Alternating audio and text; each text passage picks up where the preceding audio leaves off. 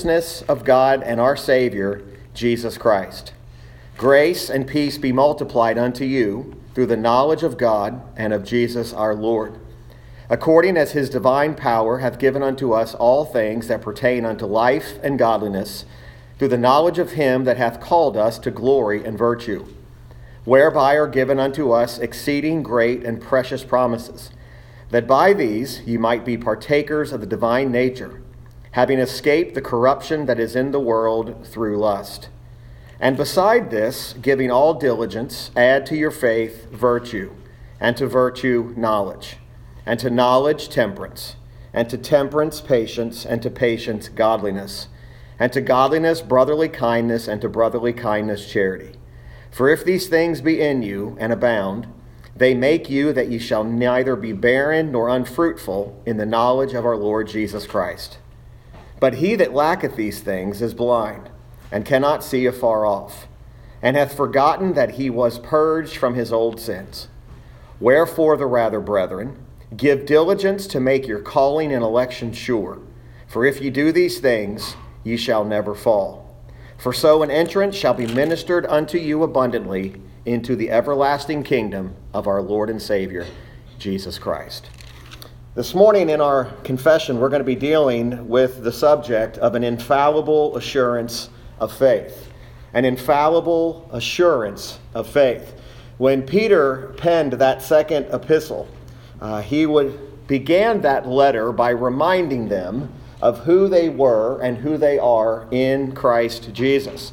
He begins to remind them that as a partaker of this precious like faith, that they were to add to their faith and then he gave a listing of the things that they should be giving themselves to, uh, adding to their faith knowledge, and adding temperance and patience, and to patience, godliness, brotherly kindness.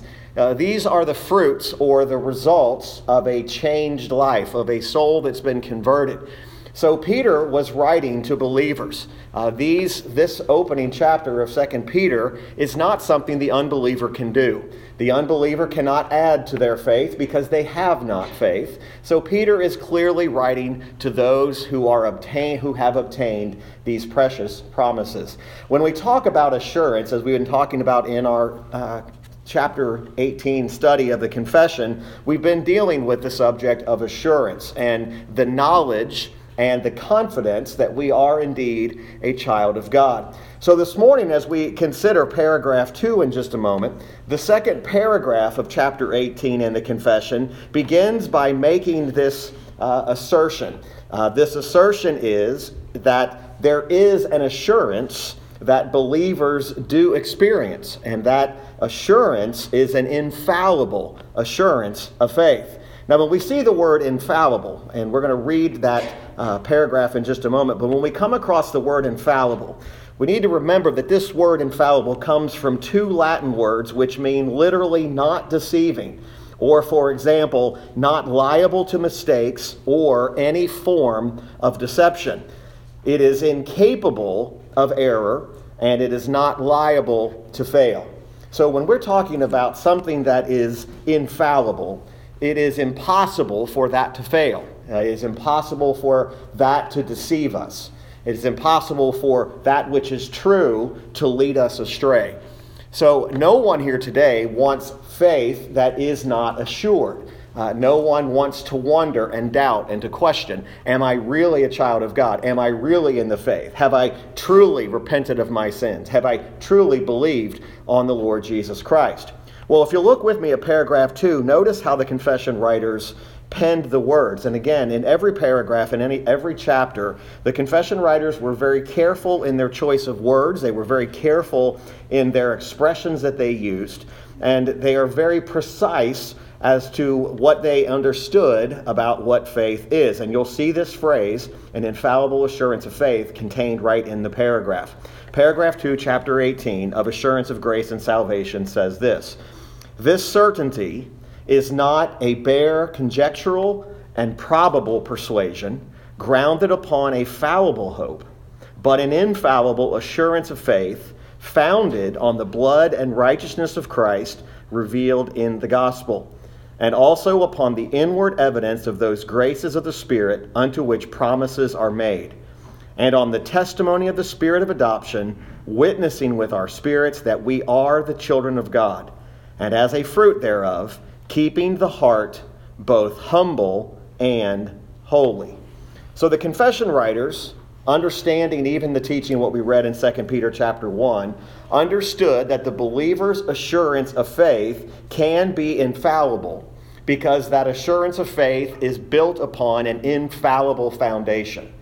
The foundation in which this infallible assurance is built upon is not built upon man's confidence in himself or his ability to do, but is built upon the confidence that he may have in the glorious gospel of what Jesus Christ has done. So our assurance is infallible because the foundation on which it is built is infallible. Now, you'll notice in that very first phrase, they said that it's not bare conjecture or probable persuasion. Now, there's a tremendous difference between a probable persuasion and an infallible assurance of faith. A probable persuasion means that much of all the evidence points to that conclusion. In other words, I could say it's high, highly likely these things are so. Or I can have a probable expectation or hope that it's going to turn out the way in which I anticipate it will. Something that's probable doesn't mean it's going to happen, it just means that that is a high likelihood. Now, sometimes people say, there is a 90% probability this is going to take place, only to find out it doesn't take place. Your faith, my faith, is not based upon probable persuasion. Now, a lot of people have set their hope in their probable persuasion. That probable persuasion is all the things lined up that tell me that I'm probably saved. I am probably going to heaven. I am probably forgiven of my sins. Now, no one who's a child of God here today wants that type of faith, a faith that's just probable persuasion. But rather, the confession writers, and they did footnote and, and uh, identified 2 Peter 1, verses 1 through 11, as one of these foundational truths as to where this infallibility comes from. So, if our hope of salvation was based on something that might prove to be faulty, or remember what the word infallible means, deceptive. Now, probable persuasion can be deceptive. Uh, I can probably persuade myself to believe and think a lot of things. If you continue to hammer away at me about something and you continue to tell me and tell me and tell me over and over again, you might get me to come to the place where I say, You've just about got me. When the Apostle Paul was standing before the kings and, and Agrippa, he, what did Agrippa say? You've almost persuaded me. You've almost persuaded me to be a Christian. Probable persuasion can be deceptive. The infallible hope that we have here, notice he says it's not grounded upon a fallible hope, but an infallible assurance of faith. He doesn't say an infallible hope of faith, he says an infallible assurance of faith. Now, as we see here this morning, this hope and assurance when it's done biblically, go together.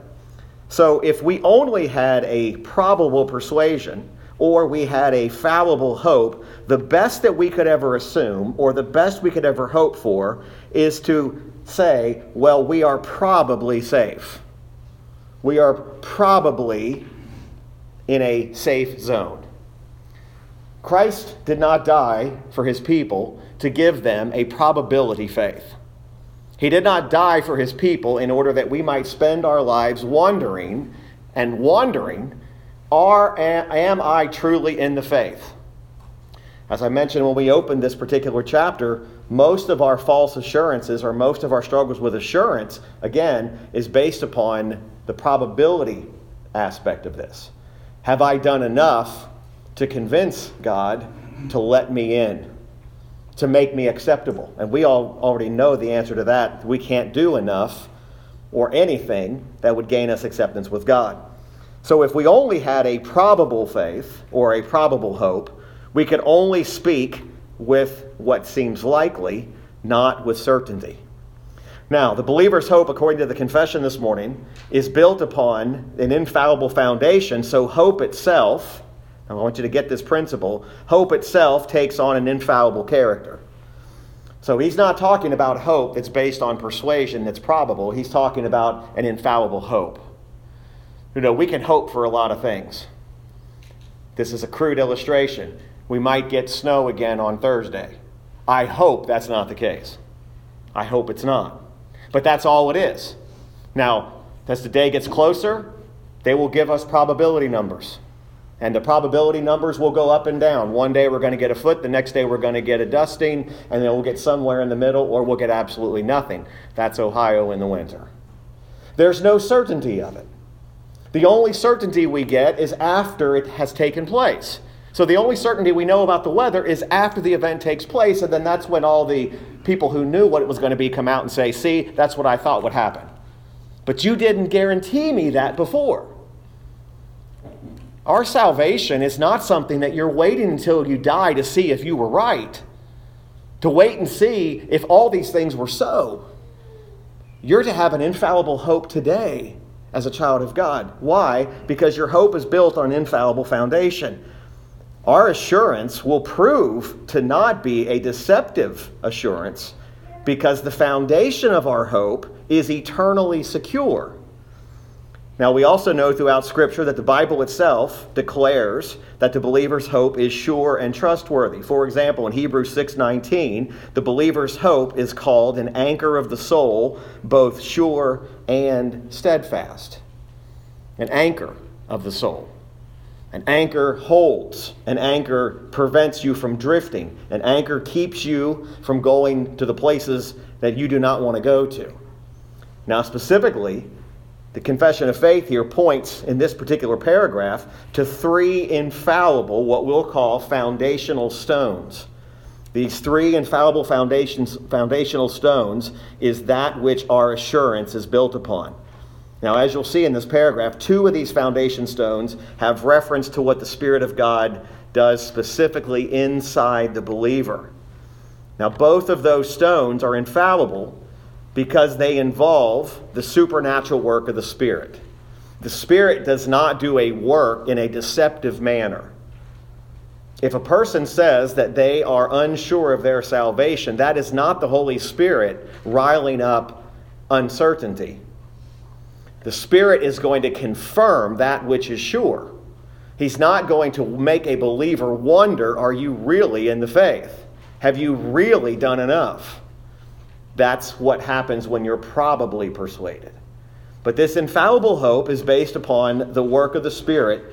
Both has to do with the gracious ministry that happens within the believer.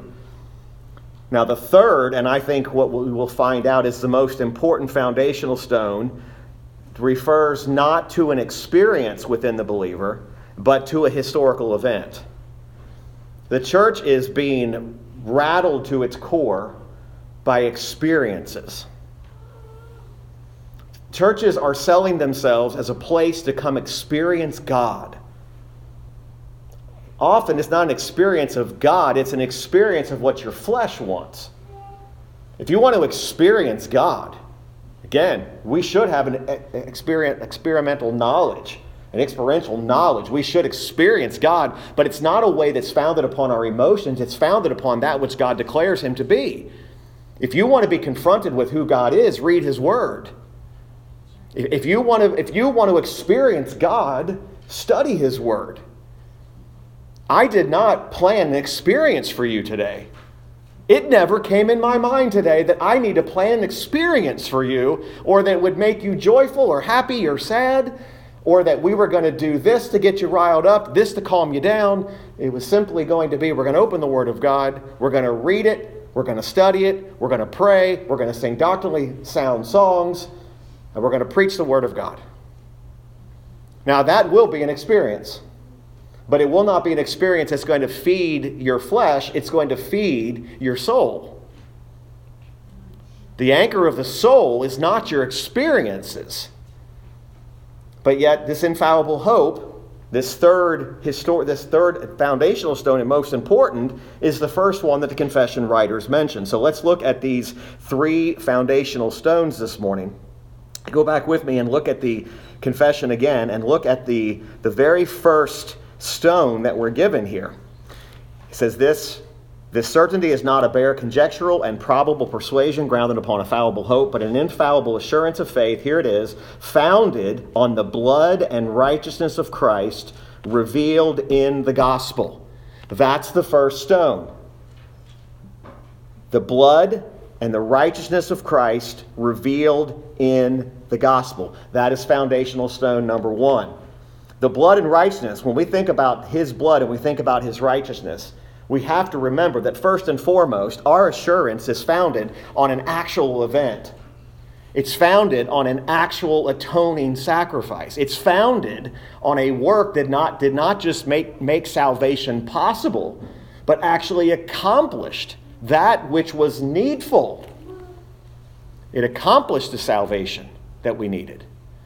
Our assurance often starts with by asking a person a question Did you do? Did you pray? And we even make this mistake. Did you repent? It's not the starting point.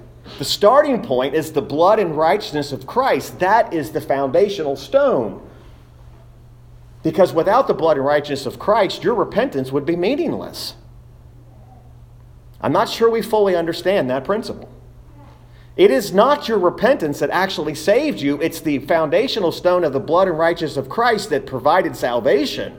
The repentance, which is a gift of God, but people turn this all around and say, Well, I know I have faith because I repented. If there wasn't his righteousness, if there wasn't his blood, your repentance would be nothing but a probable persuasion. I can use the right language to confess to convince somebody to repent of their sins or to acknowledge their wrongdoing. You realize us as parents, we've done that all of our children's lives. It, I'm not saying it's all bad, but they do something wrong, and we convince them by our correction of them that they need to understand they did something wrong. Now, every time that they say, I'm sorry, I did wrong. Do you think they're fully owning up to everything they did, or do you think they're actually doing that to maybe get you off their back? You might say a five year old can't do that. I beg to differ with you. They can acknowledge that they've done wrong. They can acknowledge that they're guilty of something, but just saying I did wrong doesn't equate to the conversion of my soul. That's why even with children, we're very careful in our evangelism towards them that we don't try to put something in their heart that shouldn't be there. And try to tell them by doing this, you have placed your name and your certainty in the Lamb's Book of Life. Again, who knows the heart? Only God knows the heart. Man only knows what he, do, what he did. This foundational stone that the confession writers were talking about is much of that stone that Peter was writing about. And specifically in verse number 10 of that text we read this morning, he says, Wherefore, the rather, brethren, give diligence to make your calling and election sure, for if ye do these things, ye shall never fall. Now, that's a direct, uh, it's directly in line of what Peter said in verse 9. But he that lacketh these things is blind and cannot see afar off, and hath forgotten that he was purged from his old sins. Peter's context was the reality that if you are not adding to your faith, if these things aren't happening, you're still blind. And yet he says, Make your calling and your election sure. So, this foundation of the blood and righteousness of Christ that's revealed in the gospel, it is through Christ alone that the believer is, in fact, reconciled to God. Now, why is Christ's work the accepted work? Oftentimes we make this mistake. We say all that was needful was for Christ to die on the cross. Yes, he needed to die on the cross, but you know, before he went to the cross, in order for the gospel to be effectual, in order for our salvation to be sure and secure, he had to live a perfectly obedient life. His obedience was required even before he went to the cross. Everyone likes to jump ahead and say, Christ was obedient unto death, the death of the cross. he obediently went to the cross, but do you realize he had to perfectly fulfill the law and be obedient, perfectly obedient, before he ever went to the cross? So, this foundation is based upon Christ's perfect obedience. He lived a life that every other human being has failed to live. None of you, including myself, have ever lived a perfectly obedient life. I would dare say you've already disobeyed God today in some way. Yet Christ was perfectly obedient. Christ always did what was right. He always did his Father's will. He never went against his Father's will, nor did he carry out his own plan that was not his Father's. Jesus Christ the Son and God the Father were not at odds at any point in time where Christ was saying, Well, here's what the Father wants me to do, but here's what I want to do. Or was Christ saying, Here's what I want to do, but the Father doesn't agree with that? He always did that which pleases the Father. So, because of his perfect obedience, he also had perfect righteousness. Now, because of his righteousness and because of his perfect obedience, in conversion, in salvation, his perfect righteousness is fully transferred to the account of every believer. So that I can claim his righteousness and his blood, not my blood and not my righteousness. That is the foundational stone. But what happened to our sin? See, we've got a problem. We've got a, we've got a, a dual thing happening here. Not only do we have to understand his perfect righteousness, but our sin had to be laid upon him. He who knew no sin became sin for us. He did not become a sinner. Our sin was placed upon him. And he absorbed the full wrath of God the Father, not for his own sin, not for his disobedience, but for our disobedience. He was our substitute. He is the perfect sacrifice. He was the representative for his people. He, in fact, did bear in his own body a real punishment that we deserved. So the confession writers, along with even what Peter is saying here, the blood and righteousness of Christ revealed in the gospel is the basis of the believer's justification, but it's also the basis of our assurance. I'm justified by the blood and righteousness of Christ, and I'm also assured by the blood and the righteousness of Christ. That's the difference. When we start talking about Reformed theology, we're talking about that which takes all of it off man and puts all of it upon God. All of it now becomes God centered, not man centered. God is in no way, shape, or form depending upon what man does or does not do. He is not reacting to man acting according to his natural will as we've said many, many times. God's reaction was not a reaction to Adam. He knew Adam would fall, he knew that there would be sin. So the gospel reveals to us the perfect work of the Lord Jesus Christ. He died on the cross for sinners, and that work is perfect and complete. John 19:30 gives us just a glimpse of this. John 19:30 coming to the end of the book of John, Jesus' earthly ministry is coming to a close, one of the uh, most recognizable verses and the most ne- recognizable expressions is found in this verse. When Jesus therefore had received the vinegar, he said, It is finished, and bowed his head and gave up the ghost. That it is finished was not just one aspect of salvation. It was not God's part of the deal. It was not just part of God's part or God's part of the plan. And now you, sinner, you come up to where I am, you meet me in the middle, and we'll call it a completed transaction. Yet that's how it's preached in many places. That Jesus did, Jesus is, has done all he can do to save you. Now the rest of it's up to you. No, he said, It is finished. The it is more than just his death on the cross. He's talking about the complete work of redemption. Justification, our assurance. God's purposes have, have been completely obeyed and fulfilled. The entirety of what God the Father required had been paid. To suggest that man has to add something to what God Christ has already done would suggest that man can do something to pay off his or her own sin debt. There's not enough of my own righteousness in the world to add anything to my salvation. It is finished. We learned in Hebrews 7:25 during our morning studies of the book of Hebrews that he is able.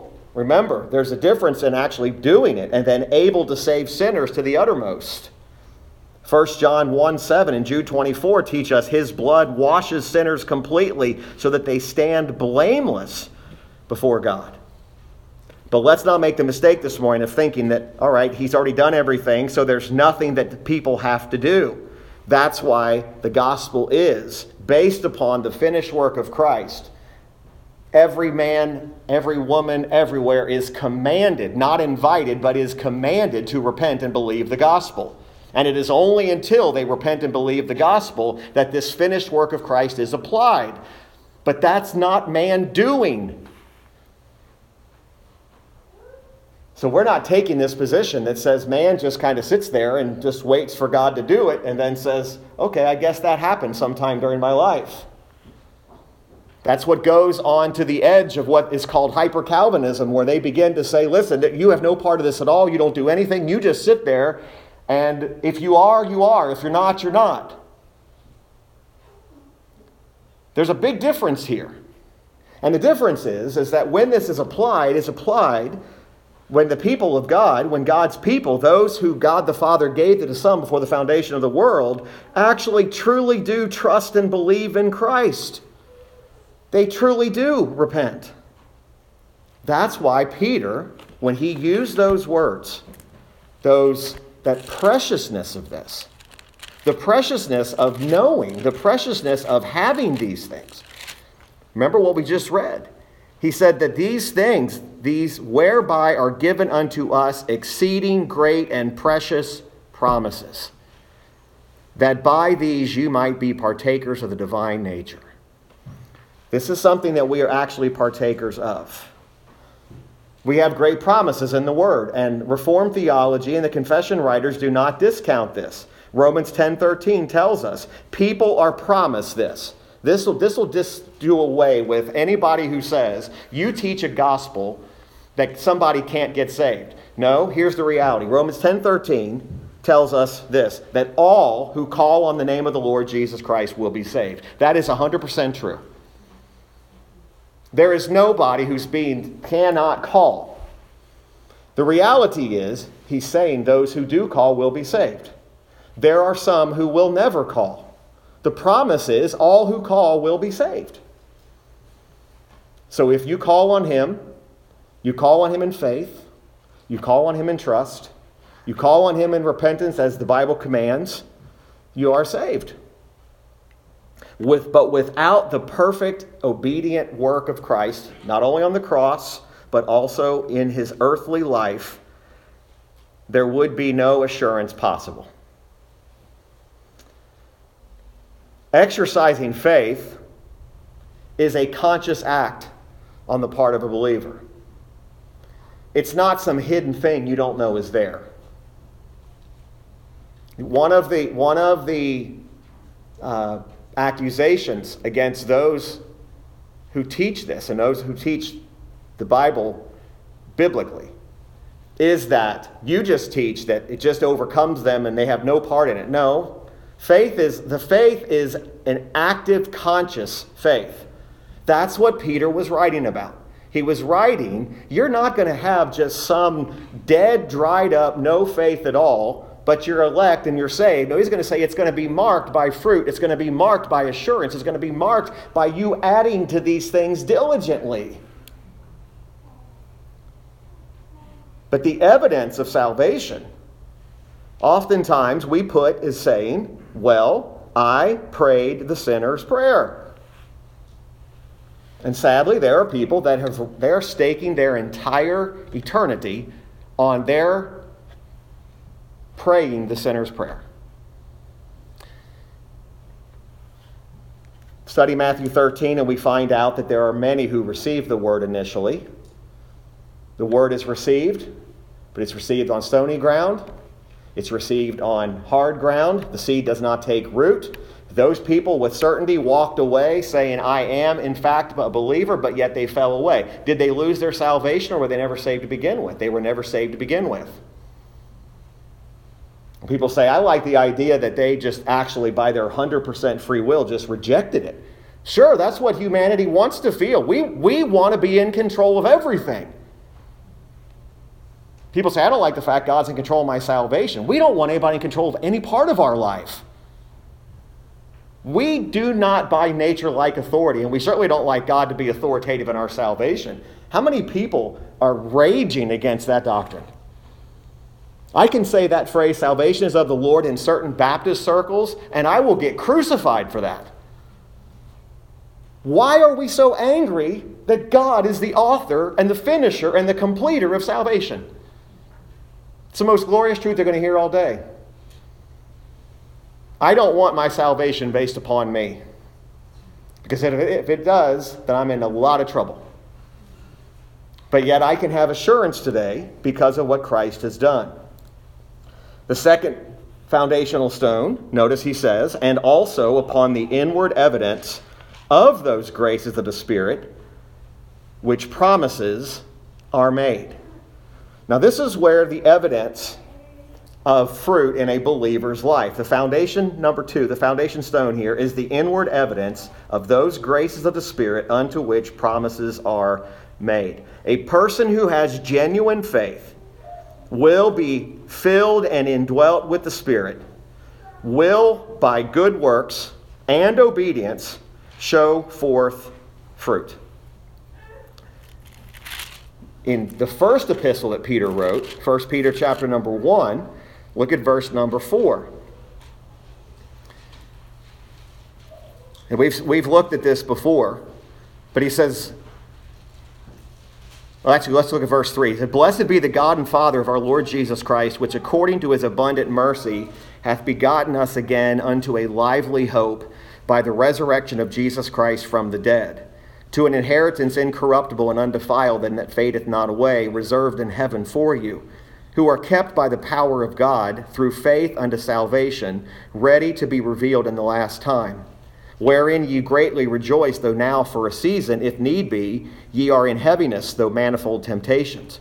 That the trial of your faith, being much more precious than of gold that perishes, though it be tried with fire, might be found unto the praise and honor and glory at the appearing of Jesus Christ, whom, having not seen, ye love, in whom, though now ye see him not, yet believing, you rejoice with joy unspeakable and full of glory, receiving the end of your faith, even the salvation of your souls, of which salvation the prophets have inquired and searched diligently, who prophesied of the grace that should come unto you. Peter, again, speaking of those individuals, people being kept by the power of God. We cannot say that the entire world right now is being kept by the power of God. He's talking about those who are already converted, those who are already saved. The Bible does nowhere indicates a universal salvation. There are people, there are Baptist churches who are moving to universal salvation. They have started doing it subtly and they're moving quickly. That they're ultimately saying, in the end, everyone's going to be saved anyway. It is happening in Baptist churches. Now, that doesn't mean you paint every Baptist church with a broad brush and say, okay, all the Baptists are going downhill. But it is happening. That we can claim as a non believer the same promises that God made to his people. That a non believer can say, I'm kept by the power of God. He can't say that. Now, God is gracious even to the unjust. It's the illustration we always give how God is gracious enough to allow the unsaved atheistic farmer to plant a field, and yet his field pr- produces a great crop, even though he curses God. Don't say God's not gracious to the unbeliever. God is demonstrating his grace every single day.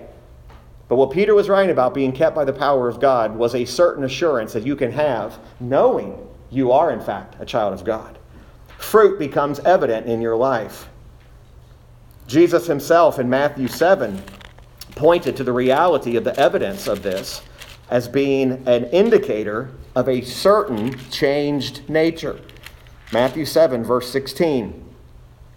He's warning about false prophets in the previous verse. Verse 15, he says, Beware of false prophets which come to you in sheep's clothing, but inwardly they are ravening wolves. Ye shall know them by their fruits. Do men gather grapes or thorns or figs of thistles? It's interesting.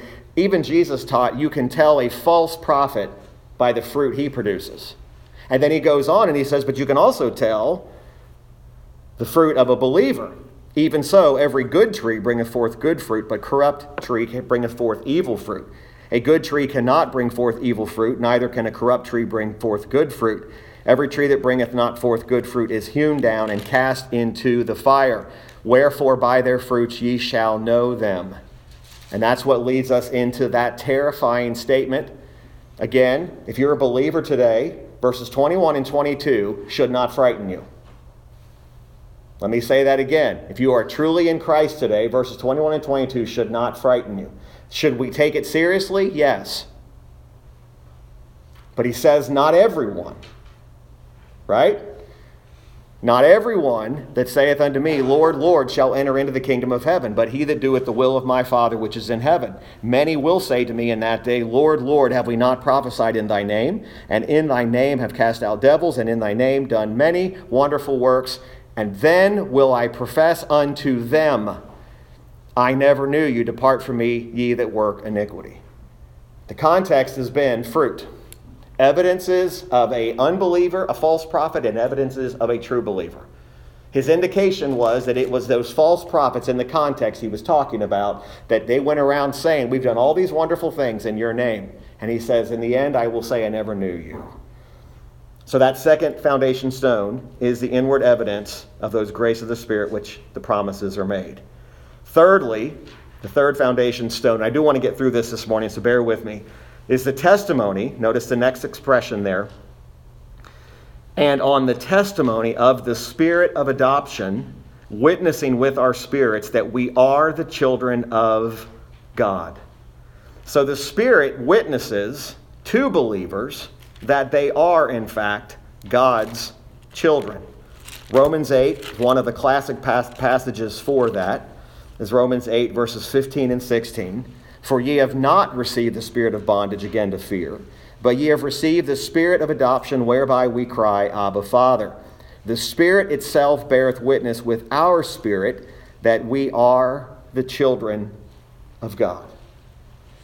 The Spirit bears witness. That's a foundational stone. That is a stone that reminds us and confesses to us that you are indeed a child of God. Paul, when he wrote to the church at Corinth in 1 Corinthians chapter 2, verse 12, he says, Now we have received not the spirit of the world, but the spirit which is of God, that we might know the things that are freely given to us of God. Remember, we started this chapter by talking about last week. God wants us to know and be assured. It's, it's not some hidden treasure in a field. We, we are intended to know that ye may know that you have eternal life, that you may know that you are a child of God.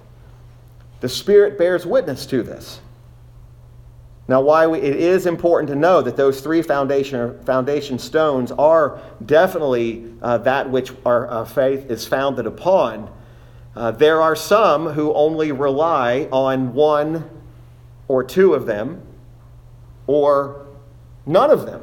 Some say, all I need to know is what the Spirit prompts me. No, you need to have evidence. People often say, Well, I know that I'm saved because the Holy Spirit tells me. And you ask them the question, Do you have any, any fruit in your life? No, the Spirit tells me I'm saved.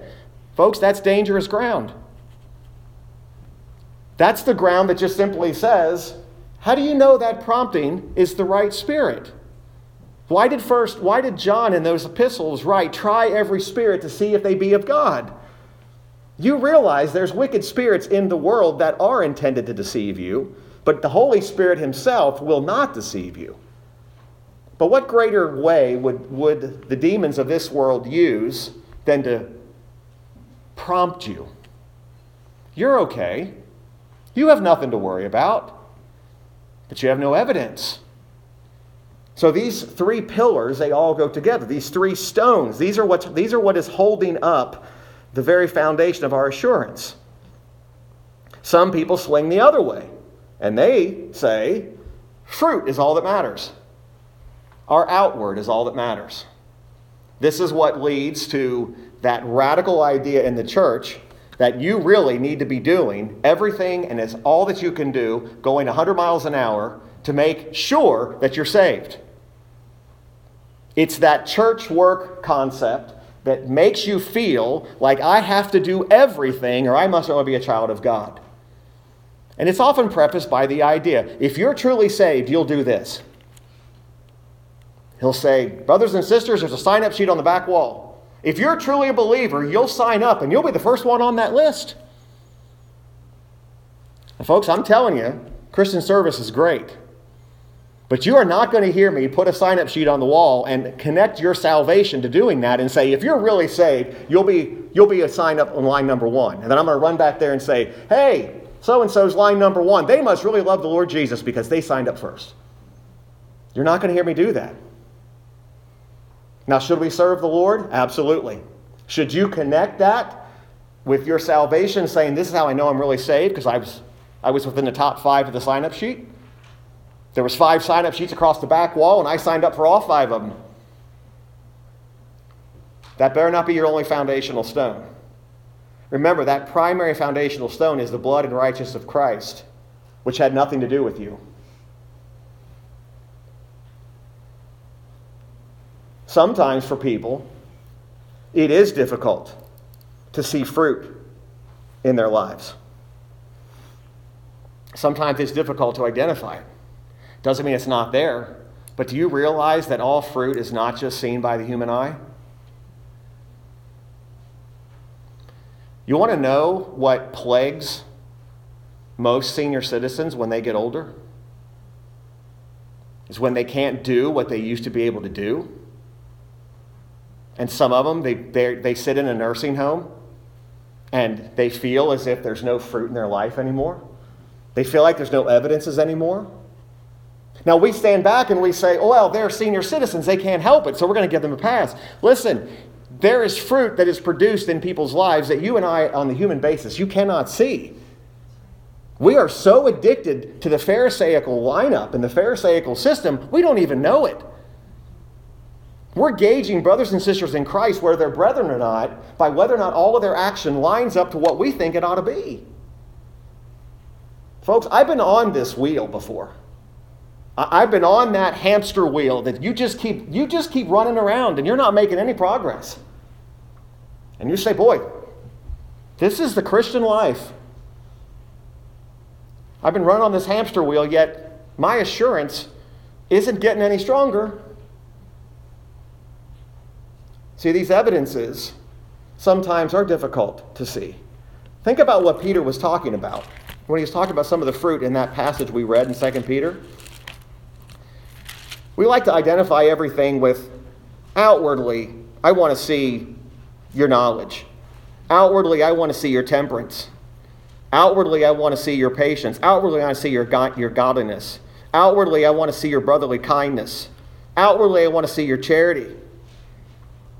But notice what he says For if these things be in you and abound, they make you that ye shall neither be barren nor unfruitful in the knowledge of our Lord Jesus Christ. There's a whole study on that right there. Yet, all of these foundational stones are given that we may know. The last phrase, some have identified this as a fourth foundation. I'm just going to, we'll just read it. It says, And as a fruit thereof, keeping the heart both humble and holy. Now we know that in John chapter 10 and Philippians chapter 1, God has promised to keep those who are truly His saved unto the end. In chapter 17 of the confession, we did weeks long study of the perseverance of the saints. And we talked about how that all believers will persevere to the end. All of them will be brought to the very end, and that you can know for sure that you will be saved in eternity. But I like the fact, and again, I told you I believe the confession writers, while not infallible in their humanity, again, the writers of the confession were not God. The confession is not an inspired document, it never supersedes the scriptures. But we believe that the confession most closely shows and teaches what Scripture teaches us about who God is, about salvation, about the laws of God, about everything. The confession writers, I believe, were very, very intentional when they left this last phrase keeping the heart both humble and holy. For the accusation that goes against the Reformed theology crowd like us, you realize how important humility is. And if you have allowed the doctrines of grace to make you an arrogant, pompous, holier, righteous, more righteous than thou person, you have missed the point. These doctrines humble you, they do not feed pride. Yet people who don't understand this say, You're all those proud, arrogant theologians who are only worried about doctrine. Folks, that is not what this should be producing. Our assurance should not produce arrogance, it should not produce pride. It should produce humility and further holiness. That is a fruit of true holiness. Humility. And by the way, lest we think, I'm glad we've conquered humility, I would ask you to look at your own humility again. Because the most dangerous and most difficult struggle that you and I are ever going to have overcoming is our own stinking pride. And that's the only word I can use for it stinking pride. That's what it is. We're so prideful, we won't even admit how prideful we are. We'll identify pride in another person 10 miles away. We'll identify pride in a person a thousand miles away on the internet, won't we? We'll see social media, but boy, they're so filled with pride. I'm glad I'm not like them. Yeah, just like the Pharisee and the publican. Pharisee did everything according to the outward, and yet the publican says, I can't even look to God, and all I can do is hold my head down and smote myself on the chest and say, God be merciful to me, a sinner. That's what the doctrines of grace ought to do to you, is they bring you to a point of, man, I still need God's mercy. I still need God's grace. Many people object to the doctrine of assurance of salvation by saying that it will lead to carelessness and pride. There are people who say you can't teach this in a church because you'll never get anybody to do anything. Folks, again, our church is not about convincing you or manipulating you to do something. We don't have rally preaching services here to try to rally you to do what you know you ought to do. And to take something and say, I've really got to play on your heartstrings and your emotions and make you respond. No, it's just the word. Everyone who has a true hope has a true assurance. 1 John 3, verses 1 through 3 tells us this hope will make a man or a woman purify themselves. Let me finish with this 1 John 3, verses 1 through 3. Behold, what manner of love the Father hath bestowed upon us, that we should be called the sons of God. Therefore, the world knoweth us not, because it knew him not. Beloved, now are we the sons of God, and it doth not yet appear what we shall be. But we know that when he shall appear, we shall be like him, for we shall see him as he is. And every man that hath this hope in him, look at this, purifieth himself, even as he is pure.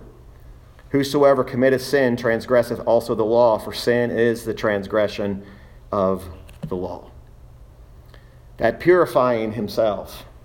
This isn't just sitting back and saying, okay, God's just got to do all the work, I do nothing. No, back to our text, Paul or Peter says, add to your faith with diligence. These are the very foundational stones in which this stands. Let's go ahead and stand. We'll be, we'll be dismissed in prayer this morning. I know I've gone longer today, but I wanted to cover this all in one, one uh, teaching time. Uh, next week, we're going to move on to paragraph number three, which is a continuation of this infallible assurance. And if you'll do something for me, again, I just simply ask these things, I, I think it'll help you. See if you can, through the next week, come up with a definition or what you believe when I say the phrase essence of faith means. Okay? Essence of faith. Okay, so think about that terminology throughout the week, and then that will kind of be the subject we're going to deal with next week as we contrast it with this infallible assurance. Our Heavenly Father, Lord, we thank you for this time. We thank you for the ability to be in your word this morning. And Lord, we would be remiss today if we did not praise and thank you for the blood of Christ and the righteousness of Christ. Lord, I certainly pray that anyone here today who has been converted, they know that they are a child of God, and if they are still struggling with assurance today, Lord, I pray that your word has been a help and an encouragement to them. But Father, we also know that even in a study like this, Uh, there may be still those who have yet to repent and believe the gospel of Jesus Christ. And Lord, we know that salvation is of the Lord. And according to your will, you will open their eyes, unstop their ears, make them willing to believe in the appointed hour. But Lord, if today would be that day, how we certainly would rejoice that another soul has been awakened to his need of Christ. And Father, I pray that that would be our heart's utmost desire is to see people come to know Jesus Christ as their Savior. Father, I pray that you bless this time of fellowship. Lord, may our interactions be edifying, may they be encouraging, and may we truly rejoice in being children of God. We thank you, we praise you, and it's in Christ's name I pray and ask these things. Amen.